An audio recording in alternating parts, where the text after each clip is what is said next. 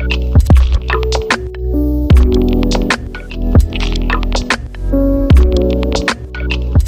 everyone, welcome back.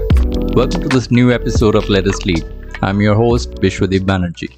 Today's topic would be extremely interesting, intriguing, and trust me that if you manage to listen to this entire episode till the end today, you will walk out with utter surprise and a profound sense of realization, since you have never thought about this in your day to day work life. After hours and days of research, I finally can present to you now what I believe can break the norm and start a new journey for all employees and managers and leaders. So just sit back, plug in your earphones, and enjoy listening to this podcast. Now, there probably is absolutely no debate on the high level of awareness of this phrase don't bring me problems, bring me solution. If you have worked anywhere for a few years, or either you might have heard this from your own managers or you might have seen other managers or leaders use this phrase. And if you yourself have been a manager or leader, chances are you might have used this phrase as well. Don't bring me problems, bring me solution.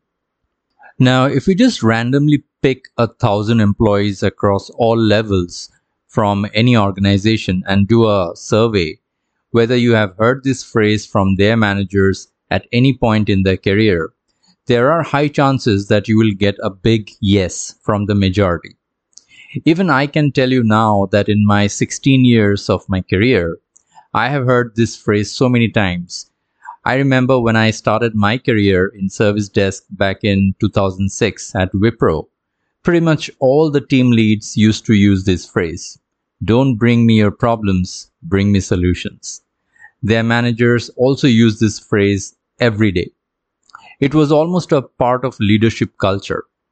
Initially, I thought that maybe it's a culture of service desk, but when I moved to IBM from Wipro and I started managing data centers, IT operations, and middlewares, I understood that it's unrelated to any industry. Rather, this phrase was an integral part of management world.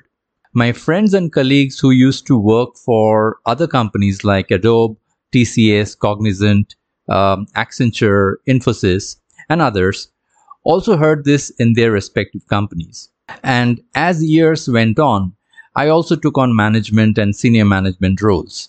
So it just kept on affirming my belief that this must be some kind of guru mantra written in some management Bible. In the 20th century, we never had to debate or think much about this line since some of the very successful CEOs and uh, organizations put this to practice and got some initial success. And I'll come to that part later on, on why I use the term initial success. However, once leaders started using this phrase often, all of a sudden their whining and ever complaining employees just vanished. Problems seems to have disappeared. A lot of you might be thinking that this guy is talking so much about this phrase, right? And he's telling that he himself is in management. So did he not use this himself on others? Uh, with a lot of humbleness and confidence and integrity, I can tell you that I have personally never used this line. Not because I knew the pros and cons of this line before. However, it just did not feel right to me. It was just not making much sense to me. Later on, I will definitely tell you why. Now, the instant vanishing of all the problems once you use the phrase, however, was very short lived, since the result of this management approach caused a lot of tragic incidents and some even made very, very big global headlines. The root cause analysis post investigation of all those tragic events revealed deep seated cultural problems of those organizations. It opened a fierce debate in the scientific community and management world whether this phrase has more drawbacks than bringing any good to any organization.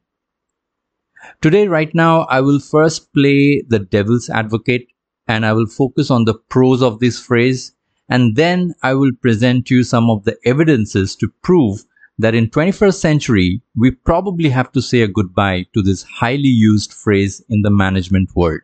don't bring me just problems, bring me a solution. And instead, replace this by don't bring me silence, bring me problems. Let me now tell you guys that why we need this change. To understand this, we have to time travel back to the 1980s when this phrase started getting steam.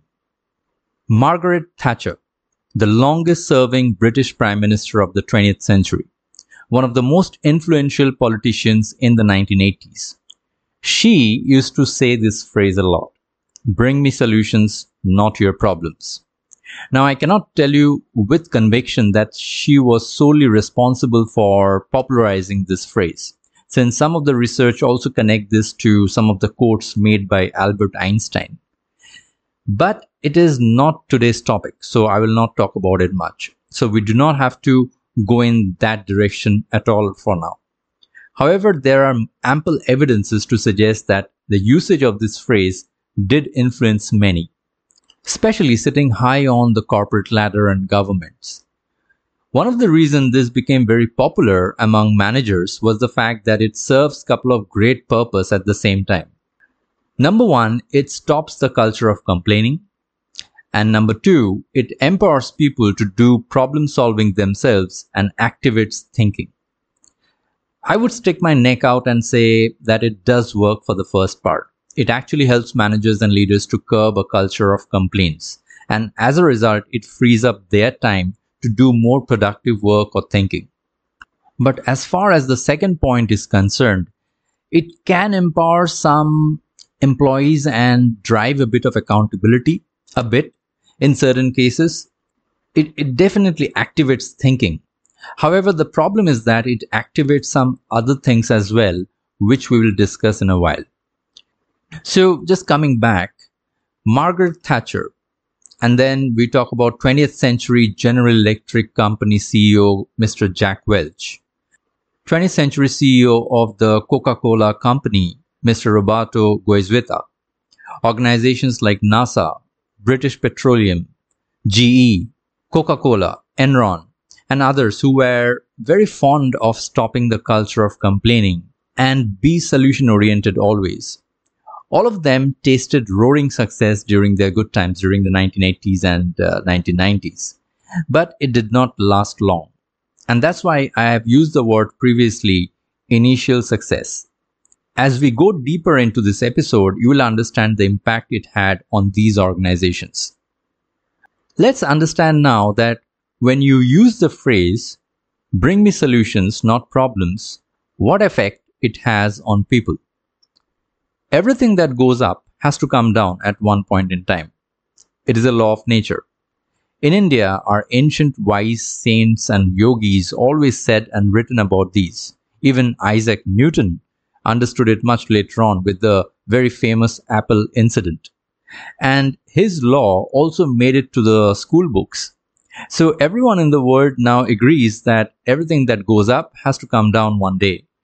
So that's why we always tell people around that do not become arrogant when you taste success. Um, be humble and do better work so that when you go down one day, people, friends, family will support you. And more importantly, you should not repent on how foolishly you behaved when you were flying high. So the key thing is how you go down and uh, what can you learn from that downfall and then come back up again. Margaret Thatcher's downfall also came one day and it came not because of any massive global issues, but due to a very trivial local issue. It was her unwillingness to consider others' opinions and refusal to back down on what seemed a relatively minor domestic issue. A new system of local taxation called the poll tax. Now, the poll tax, or what a lot of people term as community charge, was actually supposed to make local council finance fairer and more accountable. Everyone thought that the sale will be smooth. Instead, it triggered a civil disobedience movement and riots and a rebellion in her own conservative party. Shortly after, violent public protest erupted and her approval rating plummeted to 20%, the lowest in British history. She was forced to step down. From the BBC archives, we come to know that the local government minister, Michael Portillo, and Thatcher's environmental secretary, Chris Patten, wanted to find a way effectively to abolish the poll tax, seeing the problems. However, Thatcher stayed put and eventually she was proved wrong. But interestingly, Portillo and Patten made their statements public much later, and we do not know whether Portillo or Patten really went all out to convince Thatcher during that moment of crisis to modify or abolish the poll tax, or they just decided to raise this point without the same force of conviction, since Margaret Thatcher's leadership style generally was close to an authoritative and uh, she did not like to listen to problems only. However, the culture of no complaints, no problems definitely did not help here. If only those problems were listened to, Margaret Thatcher's downfall might not have been that ignominious. What we really need to focus on is what signal this phrase sent to the listener. Bring me solution, do not bring me your problems. You can have all the good intentions behind the phrase. However, if the phrase is not sending the right signals to the listener, then even the good intentions can backfire. Not every employee has the brains to propose a solution. Not every employee has the authority to implement a solution. Not every employee has the same corporate experience to visualize a viable solution. Not every employee has the funding to implement a solution on their own. And most importantly, not every problem has a very easy solution. What a manager tells us is don't bring me problems, bring me solution. But what an employee hears is only raise those problems for which you have solutions or else keep your mouth shut. Global CEO coach and TEDx speaker Sabrina Nawaz in one of her Harvard articles wrote, and I quote, the bring me solution approach can also cause employees to shut down in fear, breed a culture of intimidation, and prevent some problems from surfacing until their full blown crisis. But that's not all. According to Wharton School of University of Pennsylvania's professor and a brilliant organizational psychologist Adam Grant, Solution only thinking creates a culture of advocacy instead of culture of inquiry, where each person comes into a situation locked into their way of solving the problem and lobbies very hard for that particular solution rather than considering multiple perspectives. Now, if you're a manager or a leader listening to this podcast, and especially if you have been using this phrase till now, then the above logic and statements might have sounded interesting to you. However, being in the management role myself, I know that nothing can convince you other than data and hard evidences, right? So I decided not to waste my time and your time by just writing an article, an opinion article, or talking about it in this podcast or making a video in the YouTube. I decided to do a comprehensive research on the subject and present to you all the hard evidences and real world events to put a stamp on my conviction and that it's time to change. It's time to say, don't bring me silence, bring me your problems. Margaret Thatcher might be one small example, and that too based on few assumptions. But the real life events that you are going to listen next hopefully will force you to stop using this phrase in future or if you hear the phrase from your manager, you will know which article or podcast or video you should tell that person to listen or watch or read. Now, I can talk about lot many incidents right now, but for the sake of time, I selected three major events for you as hard evidences. Some of these events you might have already heard about or read about it somewhere, uh, but for the rest of you, these events might be completely new set of information. You might have just heard about these events, but you do not know any details of why, how, and what actually happened. So, are you guys ready? Sure you are. Let's get started with our three big impact stories.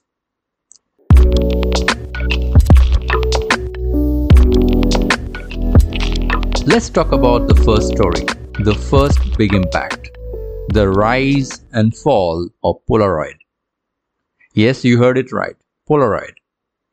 You're thinking about instant camera right now, correct? I know. Yes, I'm talking about that particular Polaroid company. No introduction required for this company who gifted the world our very first instant camera, an instant photo.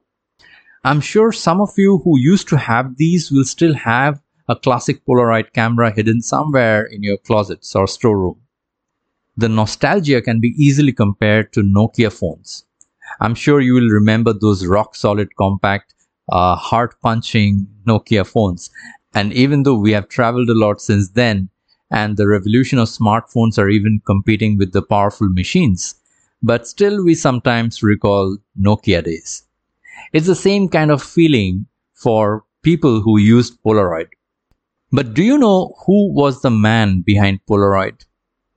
It was Edwin Land. The founder of Polaroid was the genius mind behind the invention. And he did not stop there. Did you know that Edwin Land amassed 535 patents? Just think about it. 535 patents by one single person. Can you believe that? This was more than any American before him other than the great Thomas Edison, whom we all know as the inventor of electric light. Now, Although I know that many of you might be hearing about Edwin Land for the first time, however, let me ask you this. Have you heard about Steve Jobs? Now, a lot of you are nodding your heads. I know. Steve Jobs, Apple computers, iPhone, iPad, iPod. The genius Steve Jobs, right? For a lot of people in tech industry and even in leadership forums, Steve Jobs is still an icon, a hero. But who was the hero of Steve Jobs? Whom did Steve Jobs used to idolize? Do you know? Polaroid's Edwin Land was the hero of Steve Jobs, and Jobs himself often used to publicly talk about him. However, even after so many inventions and innovations at Polaroid, the success of Edwin Land and Polaroid was very short lived. There is no doubt that Edwin Land was a genius, but there is a difference between you being a genius and your entire company being a genius. Many studies by prominent psychologists and researchers have found a core cultural issue at Polaroid, and that was Polaroid was unable to welcome dissent. Between 1948 and 1980, when camera industry was relatively stable, Polaroid's journey was very smooth. But as the revenue kept growing, the instant Polaroid cameras became a household name and proved to be a very popular item among celebrities. Polaroid sales even reached $400 million in the late 1960s. Now, at that time, that amount was huge. Polaroid's competitor at that time was Kodak, and most often Polaroid was beating them to patents race. But problems were visible when disruptions and competition started coming in. Digital revolution posed an important question. Will customers still prefer prints or will they embrace digital photos? In 1980, Land was approached by Sony founder Akio Morita, who proposed a collaboration with Polaroid to create an electronic camera which he envisioned as the future of photography. Edwin Land simply dismissed the proposal since it was contrary to his own beliefs that customers would always want prints in their hand and quality of chemically processed photos will always be superior to that of digitally processed one. Instead of welcoming critical opinions about his choice, Edwin Land surrounded himself with devoted followers who would support his perspective and say a yes to his plans. He marginalized everyone at Polaroid who questioned his projects. Worth mentioning though that at that time he was working on instant movie camera called Polavision. Also, considering Edwin Land's reputation, the key decision makers at Polaroid also did not raise any alarms. It may be also because they did not have any foolproof solution to propose as an alternative. Polaroid's downfall began as the popularity of the digital media increased and competitors flocked the market. Things went so bad that even Polaroid got convinced about the future of digital photos. They finally came up with their own digital camera and launched it in 1996. They even created the best in class digital camera for which they got awarded for technical excellence. However, the product flopped, as by that time more than 40 competitors were in the market. It was too late for Polaroid. If only Edwin Land encouraged people to bring forth problems and disagreements, Polaroid still would have been one of the top players in camera industry. As we are talking now, Polaroid is trying to rise back up again after two decades of low period and I wish them all the best. With this, it's time to move on to our next big impact story.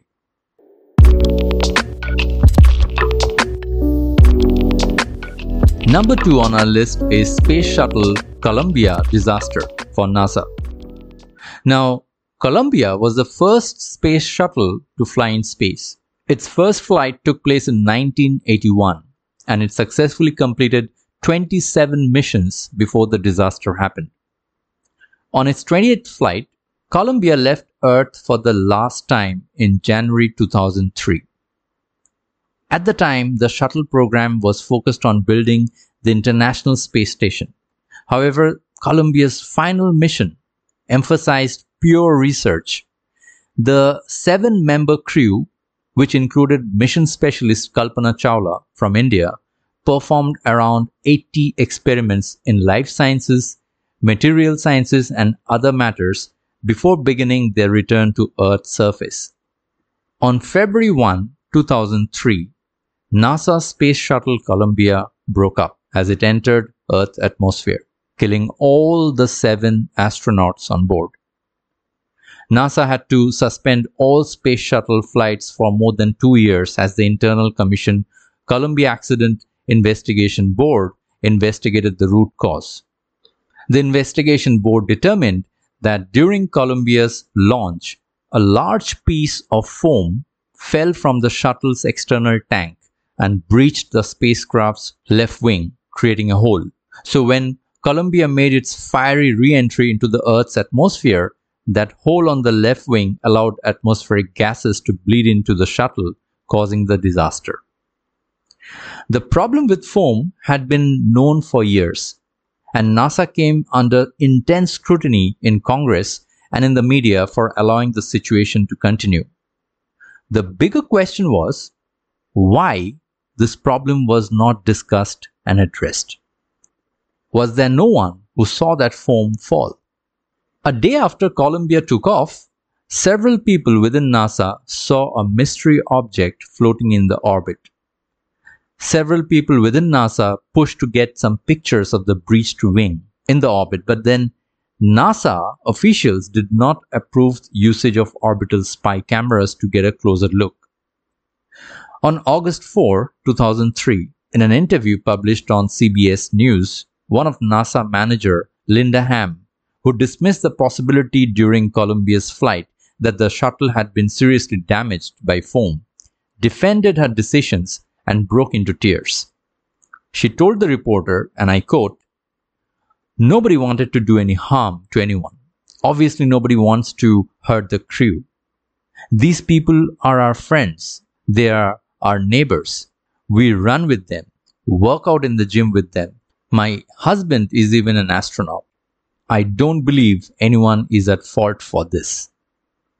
However, in the same interview, she also said, and that is very interesting, that she did not seek spy satellite pictures of the orbiting spaceship because even though engineers wanted pictures, none of them approached her about it during the 16 day flight.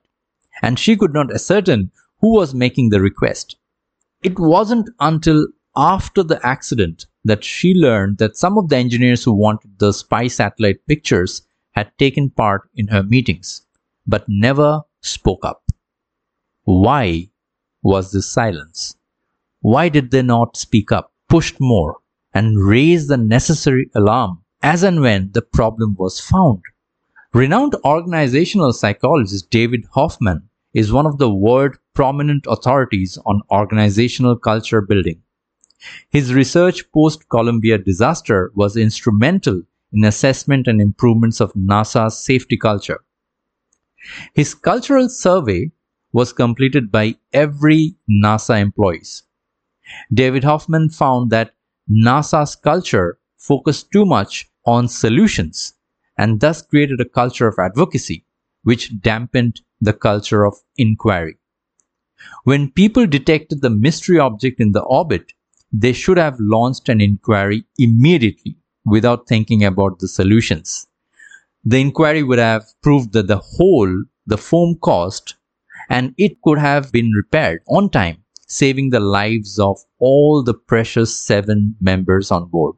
The Columbia mission was the second space shuttle disaster after Challenger, which saw catastrophic failure during the launch in 1986.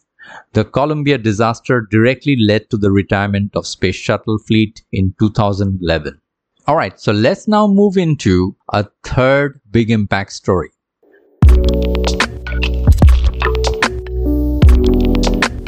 Number 3 on the list is Deepwater Horizon story. The largest marine oil spill in history caused by an April 20, 2010 explosion on the Deepwater Horizon oil rig which was located in the Gulf of Mexico. The Deepwater Horizon rig was operated by the offshore oil drilling company Transocean and leased by oil company British Petroleum. That day, the explosion killed 11 workers and caused 5 million barrels of black crude oil to start spewing into the Gulf of Mexico. It took five months to cap the well and created an environmental and financial disaster. The Deepwater Horizon event caused British Petroleum to pay $7.8 billion in overall settlements and $17.6 billion fine was imposed on British Petroleum for causing environmental violation. British Petroleum shares plummeted from $60 to $27 and for the next three years could not even recover. The obvious question is what caused the disaster? On the night of April 20th, a surge of natural gas blasted through a concrete core recently installed by a contractor in order to seal the well for later use. Once released by the fracture of the core, the natural gas traveled up the Deepwater's rig's riser to the platforms, where it ignited, killing 11 workers and injuring 17. Now, although this was a massive historical disaster, however, it was not the first time for British Petroleum. A similar incident had occurred on the BP owned rig in the Caspian Sea in September 2008. The scale of disaster that time did not make too much of headlines though. The cultural study of British Petroleum suggests that BP always used to cut corners in order to stay on schedule and budget. If the solution of a problem seems to be expensive, that problem was not entertained at all at British Petroleum. According to OSHA, which stands for Occupational Safety and Health Administration, and according to OSHA records, three years prior to Deepwater Horizon incident, British Petroleum already had 760 willful safety violations. Safety suggestions from engineers on board were not listened to. There were clear safety concerns not only on the rig, but also among British Petroleum employees to speak up about the problems openly to officials because they did not have an easy and cheap solution to tackle those safety issues. Although in the court trials, British Petroleum admitted its role in the incident, but it was too late. Lives were lost and it caused an immense financial and environmental hazard. Well, now that we have spent so much of time discussing the problem and its repercussions, I'm just itching to continue this podcast and present you some tips on how you can tackle this issue and change the mindset of managers and leaders who use this phrase a lot. Don't bring me problems, bring me solutions. In other words, present you a solution to this problem. However, I realize that if I just do that, then I'll be doing a tremendous injustice to this podcast. So let me just stop here with only the problem without any solution. And let me invite you, all listeners, to comment below with your proposals on how to change this culture then. I hope you have liked this episode. I will never know unless you comment below. So please leave your comments and feedback. Also, please check out our YouTube channel, Let Us Lead, for videos that will make you think. Just go to YouTube, type in Let Us Lead in the YouTube search bar, and you should be able to find our channel with the green leaf logo. You can also join our Instagram profile named Let Us Lead Insta, which will soon be crossing over 10,000 followers. We are also growing with Facebook as well, so you can visit and follow our Facebook page, Let Us Lead FB, which just crossed 4,000 followers. If you are a reader, then you should check out our website, www.letuslead.net, where you will find plenty of my fascinating blogs and articles to read. So you see, we are just catching up. And with your support, Let Us Lead will become a potent force one day that will inspire people to take up leadership roles to change the world. I'll see you next time with yet another interesting episode. Till then, take care of yourself and goodbye. Let us lead for our next generation.